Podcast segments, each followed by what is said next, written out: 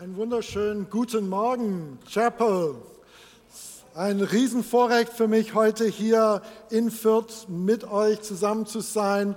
Und ich möchte aber beginnen, indem ich einfach ähm, jemand ehre, jemand, den ich ein bisschen kennengelernt habe in letzter Zeit. Und das ist Pastor Gabriel. Ihr wisst es alle, ich kenne ihn aber nicht so lange wie ihr. Ihr habt einen genialen Pastor.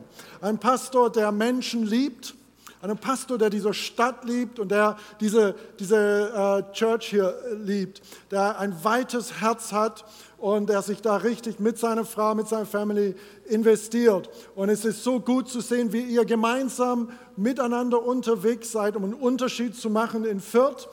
Und ich glaube, er macht einen Unterschied drüber hinaus. Und ich glaube, Pastor Gabriel, das, was ihr jetzt erlebt, das sind nur die Anfänge. Das sind nicht die leichten Anfänge, das sind auch äh, schwierige Zeiten gewesen, aber das Beste kommt noch und das sind nur die Anfänge. Und ich möchte ein bisschen erzählen, ich liebe Anfänge, deshalb liebe ich zu sehen, was Gott hier angefangen hat und äh, weiter tun wird. Ähm, ich beschreibe meine Person am besten so, ich bin Starthelfer für Neues. Ähm, und das bedeutet, wir gehen an den Start, meine Frau und ich, und wir gehen an den Start, bevor das Neue startet, damit das Neue eigentlich gut starten kann. Deshalb sind wir auch in Ostdeutschland unterwegs. Und das, was wir so von unseren Persönlichkeiten versuchen zu leben, ist, dass wir Kirchengründer ein Zuhause bieten. Wir wollen, dass Menschen, die dorthin gehen, wo es noch keine solche Kirche gibt, die wirklich von Null anfangen, dass sie emotional das spüren, nicht nur kognitiv wissen, dass sie emotional spüren, dass sie nicht alleine sind. Und wir sagen oft, wir gehen in die Weite, deshalb suchen wir bewusst die Nähe. Aber wir wollen ja nicht nur zusammen kuscheln und sagen, alles ist gut, sondern wir wollen auch sehen, dass Fortschritte erzielt wird. Wir wollen sehen, dass Städte verändert werden. Wir wollen sehen, dass Familien verändert werden. Deshalb gehen wir einen strategischen Prozess mit Beratung, mit Coaching, mit, mit Werkzeugen, damit wir durch gute Planung und harte Arbeit geistlichen Wohlstand erzielen können in Ostdeutschland. Und das Dritte, was wir versuchen, ist einfach, ich nenne es Impact Investment. Ich weiß nicht, wie es dir geht, wenn du einmal eine Aufgabe bekommst und sagst, mach mal diese Aufgabe und dann stehst du da und du hast keine Ressourcen. Ziemlich schwierig, die Aufgabe zu lösen, sondern wir wollen Stärke hinzufügen, Kraft hinzufügen, ob das Zeit, ob das ähm, Know-how ist oder auch Finanzen, damit die Kirchengründer auch ihre Aufgabe erfüllen können. Und warum machen wir das Ganze? Das Ganze machen wir, weil wir eine, einen Traum haben.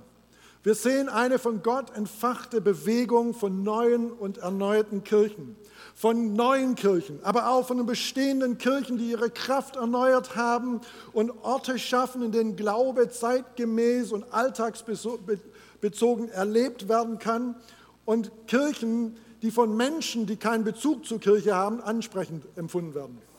Kirchen, die auf an unsere ostdeutschen Orte und Städte eine positive Wirkung haben. Und was her, bisher geschah in den letzten so acht, achteinhalb Jahren, konnten wir vier Kirchengründungen an den Start bringen. Drei in Thüringen, eine in Mecklenburg-Vorpommern. Und wir bereiten den Start für unsere nächste Gründung vor, auch in Mecklenburg-Vorpommern in Greifswald im Oktober 2022.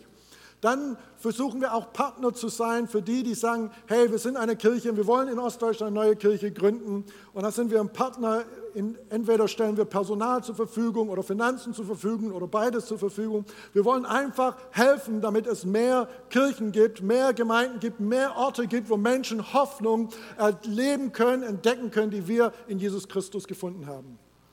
Und wie geht es weiter? Wir haben ein großes Ziel.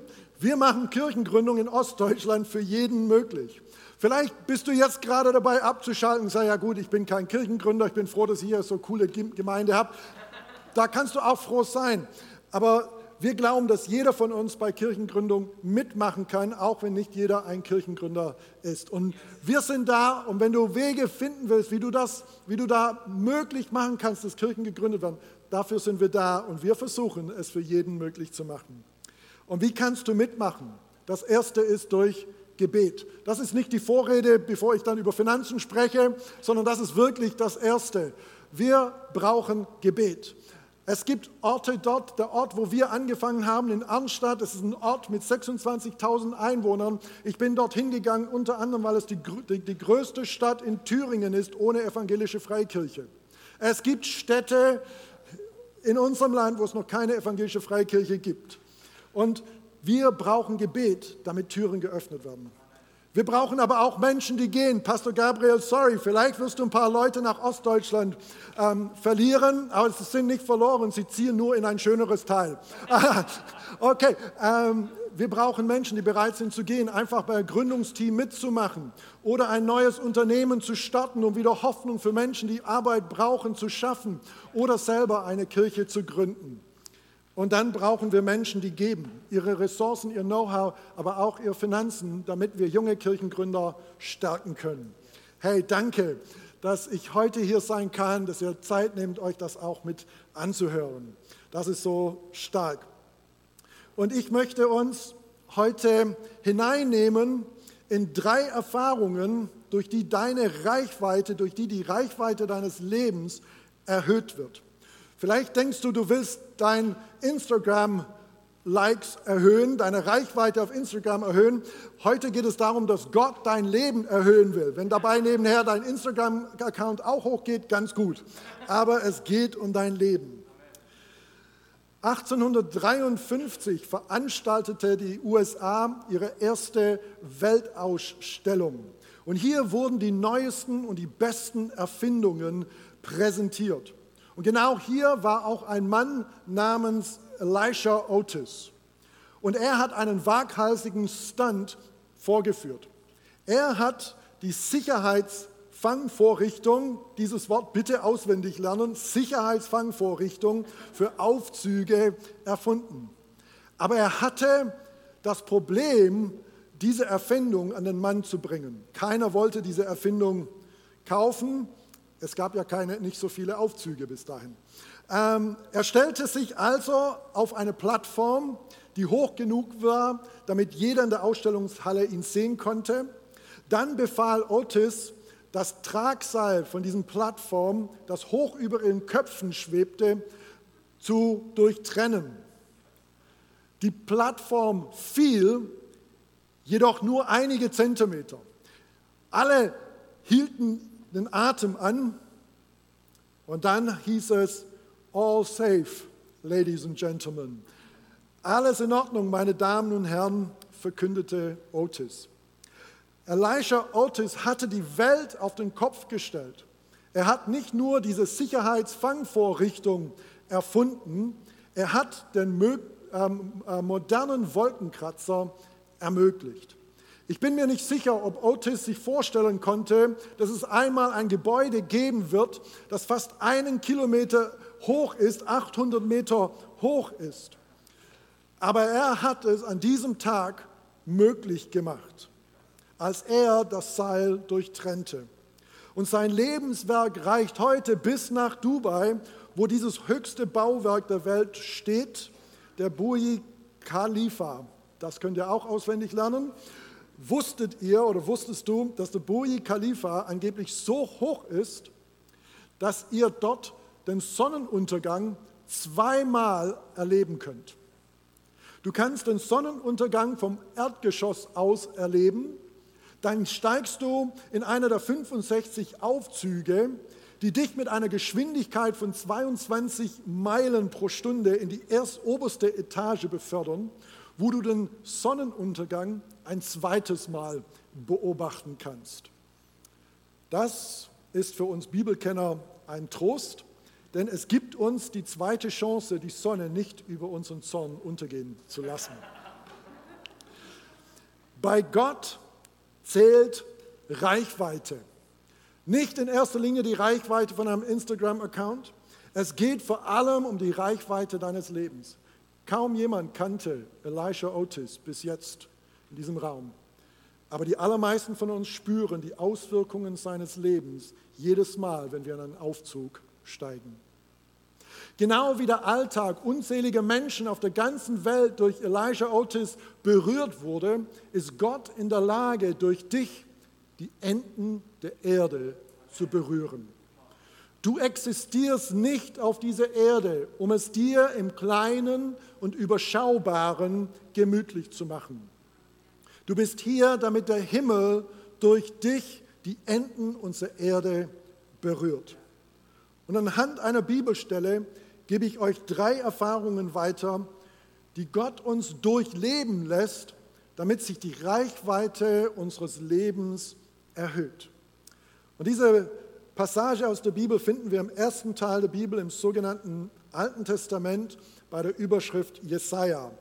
Und dort Kapitel 54, die ersten drei Verse.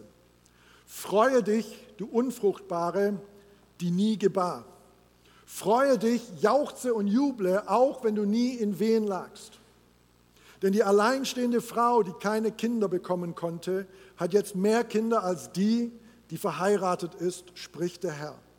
Mach in deinem Zelt Platz, breite Decken aus, spare nicht. Mach die Stricke lang und die Pflöcke fest, denn bald wirst du aus allen Nähten platzen.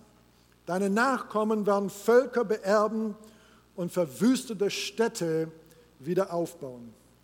Reichweite ist hier das Thema Gottes. Das ist Gottes Thema für dein Leben. Wie weit reicht dein Leben? Leben. Und ich habe lange Zeit in Baden-Württemberg bei den Schwaben gelebt und hier gibt es etwas, das Schwaben sehr schwer verinnerlichen können. Es löst fast ein innerliches Trauma aus. Die Worte Gottes, zwei Worte, die Gott spricht, ist einfach, spare nicht. Geh in die Weite. Aber wie bereitet Gott uns auf diese Weite vor? Wie schafft es Gott, dass unsere Herzen weit werden, genau wie er hier sagt, dass die Zeltdecken weit gespannt werden. Wie weitet Gott unser Herz? Und ich glaube, durch Erfahrungen, die wir machen. Und ich möchte drei Erfahrungen erzählen. Und sie haben alle so einen negativen Touch am Anfang. Aber es geht immer gut aus. Der erste Punkt ist, die erste Erfahrung, die wir durchleben, ist Schmerzpunkt. In diesem kurzen Abschnitt, den wir gelesen haben, entdecken wir zwei Schmerzpunkte. Es ist der Schmerzpunkt einer einzelnen Frau, eine Frau, die keine Kinder bekommen kann. Und dann am Ende dieser drei Verse gibt es einen weiteren Schmerzpunkt. Ein Schmerzpunkt, dass ganze Städte verwüstet sind und dass sogar ganze Völker auf Zukunft und Hoffnung warten. In der Regel ist es so, dass ich den Schmerzpunkt spüre, wenn es um mein persönliches Wohlergehen geht. Wenn meine Hoffnungen, meine Wünsche, meine Erwartungen nicht erfüllt werden, fühle ich mich ziemlich mies. Wenn der Schmerz aber weiter weg liegt, außerhalb meiner Welt, spüre ich diesen Schmerz nicht so sehr. Und eigentlich bin ich jemand, der sehr leicht zufriedenzustellen ist. Es muss mir nur einfach gut gehen und schon bin ich zufrieden. Mehr erwarte ich nicht von dieser Welt, als dass es mir gut geht. Und das ist auch unter anderem, was mich so an Jesus beeindruckt, dem Gott der Bibel. Er kümmert sich wirklich um meine persönliche Not. Die sind für ihn in einer globalen Welt, wo es wirklich Probleme gibt, nicht unwichtig. Wenn wir in die Bibel hineinschauen und so seine Geschichte dort lesen, da entdecken wir, sein erstes Wunder war auf, ein, auf einer Hochzeit. Und da gab es keinen Wein mehr. Und Jesus hat aus Wasser den besten Wein des Abends gemacht. Für das Brautpaar ein absolut Glückstreffer, aber eigentlich nicht wirklich schlimm im globalen Kontext. Und doch war es Jesus wichtig genug. Genauso kümmert sich Jesus um das Fieber der Schwiegermutter eines Freundes, geht sogar in ihr Haus. Und Gott sieht nicht nur die Not von verwüsteten Städten, sondern er kümmert sich um die Not einer einzelnen Frau, deren Kinderwunsch unerfüllt bleibt. Vielleicht ist dein Schmerzpunkt dein Liebeskummer, dein finanzieller Engpass, der geplatzte Urlaub, deine Krankheit, deine Klausurnoten, dein kaputtes Auto oder einfach der tropfende Wasserhahn. Vielleicht ist es das oder so ähnlich dein Schmerzpunkt. Es gibt gute Neuigkeiten für dich. Gott sieht deinen Schmerz. Und er ist dabei, etwas zu unternehmen. Er ist sehr, sehr gerne für dich in deinem Schmerz da. Gott sieht nicht nur die verwüsteten Städte, er kümmert sich genauso um deinen persönlichen Schmerzpunkt. Gleichzeitig hört Gott da nicht auf. Er sieht die verwüsteten Städte. Er sieht die Völker, die Hoffnung brauchen, die Licht in ihrer Dunkelheit benötigen. Und es was wäre, wenn Gott uns in unserem Schmerzpunkt eine Frage stellt? Und die Frage lautet, ich fühle deinen Schmerz. Fühlst du meinen Schmerz? Ich fühle mein, deinen Schmerz. Fühlst du meinen göttlichen Schmerz? Gott, der allmächtig ist, der Wunder tun kann, ist ein Gott, der Schmerzen spürt. Er spürt Schmerzen, wenn Städte verwüstet sind. Er spürt Schmerzen, wenn Nationen keine Hoffnung haben. Was wäre, wenn Gott uns diese Frage stellt? Und ist es das vielleicht, was Jesus gemeint hat, als er sagte, macht das Reich Gottes zu eurem wichtigsten Anliegen. Lebt in Gottes Gerechtigkeit und er wird euch all das geben, was ihr braucht. Vielleicht erlaubt Gott, dass wir Schmerzpunkte erleben, damit unser Herz weit wird. Damit unser Herz nicht dann zufrieden ist, wenn unsere persönliche Not begegnet ist, sondern unser Schmerzpunkt weitergeht und unser Herz schmerzt für unsere Stadt. Dass unser Herz schmerzt für unser Land, wo so viele Menschen keine Hoffnung haben dass unser Herz schmerzt für andere Länder und andere Kontinente, die nach Hoffnung sich sehnen. Ich glaube, dass Menschen, die ein großes Bild in sich tragen, ein Bild wie Glaube, Liebe, Hoffnung, sich in das Leben von Menschen hineinkommt durch die Güte Gottes, in ihrer Stadt, in ihrem Land, in andere Länder. Ich glaube, dass Menschen, die so ein großes Bild in sich tragen, die diese Leidenschaft in sich tragen, Menschen sind, die einen weiten Schmerzpunkt haben. Ein Schmerzpunkt, der nicht gestillt ist, sobald es ihnen persönlich einigermaßen gut geht. Und die zweite Erfahrung, die wir machen können, ist innerer Zerbruch. Innerer Zerbruch. Es gibt eine traditionelle japanische Methode zur Reparatur von Keramik. Bruchstellen der Scherben werden bei dieser alten Handwerkskunst nicht etwa verborgen, sondern geklebt und mit Goldstaub schmückend hervorgehoben. Und daraus entstehen wunderbare Kunststücke. Innerer Zerbruch entdecken wir in, dieser, in diesem Abschnitt im Leben der Frau, die keine Kinder bekommen konnte. Das war nicht nur eine alleinstehende Frau, es war nicht auch keine biologische Ursache, warum sie keine Kinder bekommen konnten. Wenn wir so in den Urtext der Bibel hineinschauen, dann merken wir, da steht eigentlich, dass das eine verstoßene Frau ist. Eine Frau, die sich hat etwas zu Schulden kommen lassen. Sie war verstoßen und ganz alleine. Sprich, der Grund, warum sie keine Kinder hat, war ihre eigene Schuld. Ihr eigenes Versagen, ihre persönliche Niederlage ihre Schuld, sie waren der Grund für ihre Lebenslage. Wir zerbrechen innerlich, wenn wir an unsere Grenzen kommen, wenn wir damit konfrontiert sind, dass wir nicht so gut sind, als wir dachten, dass wir wären. Wenn wir erkennen, dass wir nicht die Leistung bringen können, die wir gerne bringen würden. Oder wenn wir in unsere Beziehungen scheitern. Die Scherben unserer inneren Zerbruchs sind das Material, mit dem Gott die Reichweite deines Lebens erhöht. Gott nimmt diese Scherben deines inneren Zerbruchs und kittet sie wieder zusammen mit seinem himmlischen Goldstaub, die die Bibel Gnade nennt. Unverdiente Güte. Was wir durch unsere eigene Lebensreichweite nicht schaffen, erreicht Gott in unserem Leben durch seine Gnade. Das also, was diese Frau selber nicht geschafft hat, bekommt sie jetzt von Gott geschenkt. Und nicht nur, dass sie Kinder bekommt, sie bekommt mehr Kinder als die, die verheiratet ist. Gott ist nicht dabei, deine Reichweite einfach auf eine normale Reichweite zu bringen. Gott ist dabei, deine Reichweite in eine Dimension zu führen, die du dir selber nicht vorstellen kannst. Gott gebraucht deine Brüche im Leben, um diese Reichweite zu ermöglichen. Warum? Weil durch diese Brüche fangen wir an zu begreifen, dass es ohne Gott im Leben nicht geht. Ohne den Schöpfer sind wir im Leben bald erschöpft. In einer seiner Predigten, die sogenannte Bergpredigt, nennt Jesus ein paar Kriterien, die uns zu glücklichen Menschen im Leben machen.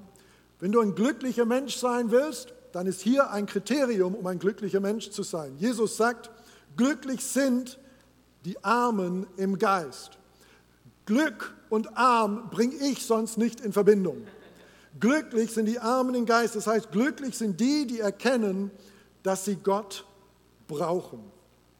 Einer meiner größten inneren Kämpfe, die ich in den letzten Jahren oder vielleicht noch länger kämpfe, ist der Kampf mit dem Gefühl, dass ich ein Versager bin. Ich bin nicht gut genug. Ich schaue meine Kollegen an und denke, sie würden meine Aufgabe viel besser erfüllen. In so vielen Jahren habe ich so wenig erreicht. Ich leide unter meiner Erfolglosigkeit. Mein zerbrochenes Selbstwertgefühl kittet Gott mit großer Geduld, mit sehr viel Sanftmut, mit seinem himmlischen Goldstaub zusammen. Und ich fange an zu begreifen, dass das, was entstanden ist, nicht wegen meiner Fähigkeit und Expertise entstanden ist. Die hat sowieso Gott mir in der ersten Linie selbst geschenkt und er gebraucht sie auch. Aber vor allem begreife ich mehr und mehr, was Gnade bedeutet. Seht ihr, wir Christen, wir glauben, dass wir von der Gnade Gottes abhängig sind. Aber wir verstehen erst wirklich, wie sehr wir von Gottes Gnade abhängig sind, wenn wir das Gewicht des Lebens durch unsere inneren Zerbrüche spüren. Wenn wir wirklich spüren, dass wir selbst keine große Reichweite haben, wenn wirklich Gutes nachhaltig in unserem Leben und in unserer Städte erreicht werden soll. Und je mehr ich meine Begrenzungen, meinen inneren Zerbruch umarme, desto mehr werden diese Bruchstellen mit himmlischen Goldstaub der Gnade verkleidet. Und ich bekomme Mut, groß zu träumen. Wenn du das alles an deiner Vollkommenheit und an deinem Vermögen festmachst, dann hast du keine Möglichkeit, wirklich groß zu träumen. Aber wenn du dein Leben und das, was durch dein Leben geschieht, von Gnade Gottes abhängig machst, bekommst du eine unendliche Reichweite und du kannst groß träumen. Ich fühle mich nicht als der genialste und erfolgreichste Gemeindegründer in unserem Land. Ich bestaune unsere jungen Gemeindegründer und ganz ehrlich, ich wäre gerne so gut, wie sie es sind. Und ich wäre gerne so erfolgreich wie sie. Und ich war nie Pastor einer richtig großen Gemeinde. Aber wisst ihr was? Gott hat mich nicht nach meiner Erfolgsbilanz gefragt. Er hat einfach nur gefragt, ob ich bereit wäre, nach Ostdeutschland zu gehen. Ob ich bereit wäre, nicht nur in Thüringen unterwegs zu sein, sondern auch in den anderen Bundesländern im Osten. Und diese Länder gehören zu den atheistischsten unserer Welt. Und durch meinen inneren Zerbruch stehe ich immer mutiger auf meine Vision für die Zukunft wird immer größer. Warum? Weil es nicht von mir abhängt, sondern von Gottes Gnade. Hey, was bestimmt deine Reichweite? Dein Können, deine Vollkommenheit oder Gottes unverdiente, überschwängliche, nicht zu verstehende Gnade? Die Enden der Erde erreichen wir nicht durch unser Können und Vermögen, sondern durch Gottes Gnade. Und die letzte Erfahrung, die wir durchleben dürfen müssen, wenn wir eine Reichweite im Leben haben wollen, nenne ich Risiko. Erinnert ihr euch an Elisha Otis, der Typ mit dem Aufzug? Er ist ein Risiko eingegangen. Er befahl, das Tragseil der Plattform mit einer Axt zu durchtrennen. Nicht eine kluge Sache, wenn man auch noch auf dieser Plattform steht. Und wenn seine Erfindung nicht funktionierte, wie er sich gedacht hat, dann wird es zum einen peinlich und wahrscheinlich auch sehr teuer. Aber wenn er das Risiko nicht eingegangen wäre, hätte er einpacken können. Und wir würden heute immer noch Treppen laufen müssen. Und es ist auch ein Risiko für eine Frau, die keine Kinder haben kann, aus ihrer Einzimmerwohnung zu ziehen und ein richtig großes Haus zu bauen. Was werden die Nachbarn denken? Was, wenn sie doch nicht schwanger ist? Was, wenn sie am Ende ein sehr großes Haus hat, sehr viele Schulden und immer noch alleine ist? Ich merke immer wieder, Glauben heißt Vertrauen. Und Jesus zu vertrauen, fühlt sich immer wie ein Risiko an. Das Risiko, unbedeutend zu sein. Gott war dabei, die Reichweite dieser Frau zu erweitern. Aber er erweiterte ihre Reichweite durch ihre Nachkommen. Das heißt, Gott schenkte ihr Nachkommen. Sie musste einfach Raum schaffen für Nachkommen, nicht für sich selbst, für ihre Nachkommen. Und sie hat den ganzen Tag sich für diese Nachkommen eingesetzt. Sie hat für sie gekocht, gewaschen, Nächte durchwacht, gearbeitet. Aber sie, die Nachkommen, die werden diejenigen sein, die aus allen Nähten platzen und die Städte und Völker zum Aufblühen bringen. Und wisst ihr, das hört sich so toll an, aber es ist dieses Risiko, das wir dabei übersehen werden. Wir investieren uns für andere und dabei werden wir übersehen. Ich bin 54 Jahre alt und ich weiß, dass ich noch gebraucht werde. Aber nicht unbedingt als Hauptakt auf der Bühne. Ich bin eher einer, der eine Plattform für andere baut. Auch das hört sich romantisch und edel an. Könnt nachher ein Autogramm von mir bekommen. Aber äh, wie oft stehe ich unterhalb der Bühne und schaue die jungen Leute zu und denke, wie schön wäre es, wenn jetzt jeder im Raum anerkennen würde, dass ich diese Bühne gebaut habe und dass ich zu verantwortlich bin, dass dieser junge Leiter jetzt auf dieser Bühne stehen kann. Ein Freund fragte mich mal, James, wann ist Gott genug? Es ist so einfach für uns Christen zu sagen, Jesus ist alles, was ich brauche.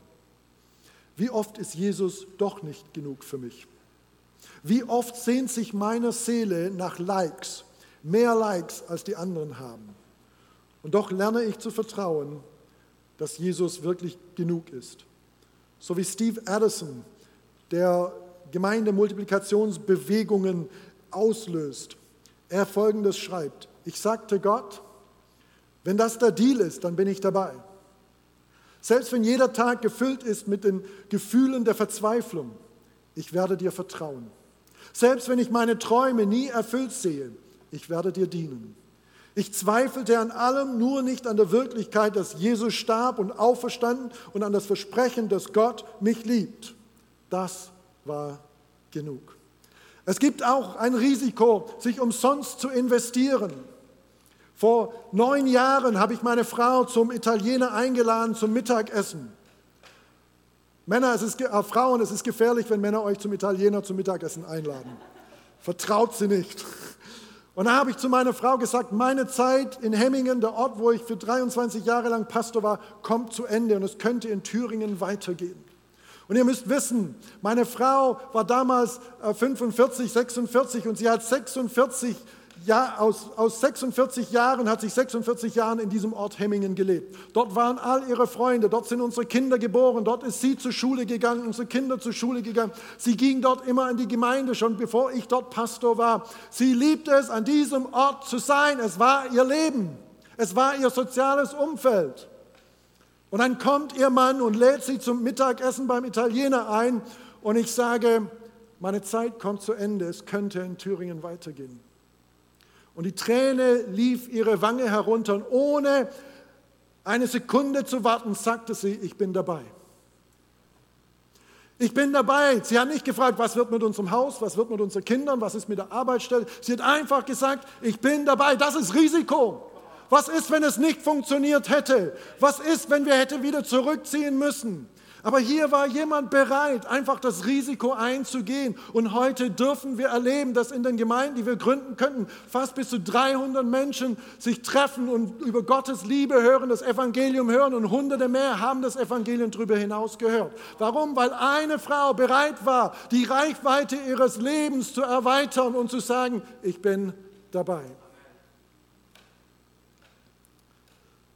Denk daran, Gott hat dich nicht aufgegeben. Gib du Gott nicht auf. Sei mutig. Geh das Risiko mit Gott ein. Ich komme zum Schluss. Die Enden der Erde sollen mit der Güte und Liebe Gottes berührt werden. durch dein Leben. Du existierst nicht auf dieser Erde, um es dir im Kleinen und Überschaubaren gemütlich zu machen. Wir können von Schmerzpunkten reden oder wir können von einem weiten Herzen reden, von dem Herzen Gottes, das für diese Welt schlägt. Wir können von inneren Zerbruch sprechen oder wir können von großen Träumen sprechen. Träume, die über unsere Schmerzen, über unsere persönliche Situation hineingehen, zu Städte, zu Nationen, zu Kontinente. Wir können über ein Risiko sprechen oder wir können sprechen, wir haben einen Gott, den wir vertrauen können. Gott reicht in dein Leben hinein mit seiner Liebe und mit seiner Güte. Aber er reicht in dein Leben hinein mit seiner Liebe und mit seiner Güte, damit er durch dein, dein Leben mit genau dieser Liebe und Güte die Enden der Erde berühren kann. Lass uns beten. Ich möchte euch bitten, einfach die Augen zu schließen. So ein persönlicher Moment. Gottes Herz schlägt für dich. Er hat ein weites Herz für dich. Gott hat ein großes Bild für dein Leben.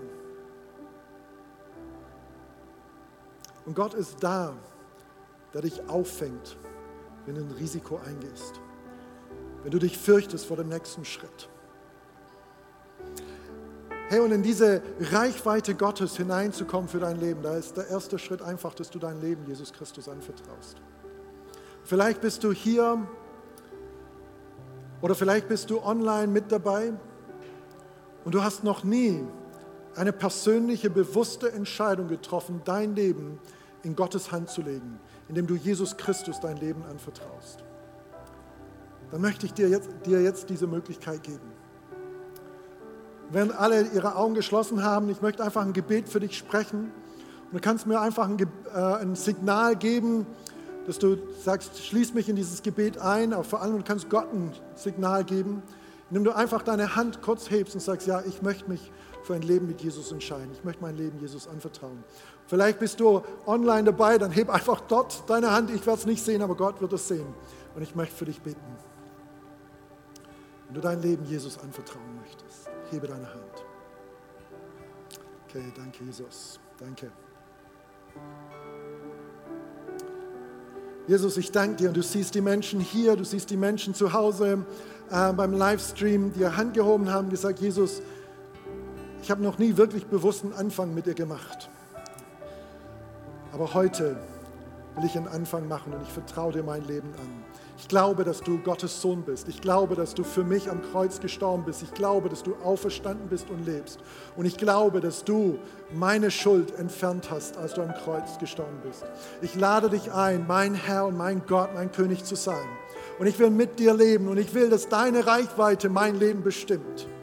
Hol du mich aus meiner Enge heraus, aus meiner Ängste heraus, aus meinem Zerbruch heraus, aus meinen Schmerzpunkten heraus und bring mich in deine Weite hinein, dass die Welt durch mich deine Liebe und deine Güte erfährt. Danke, Jesus. Amen.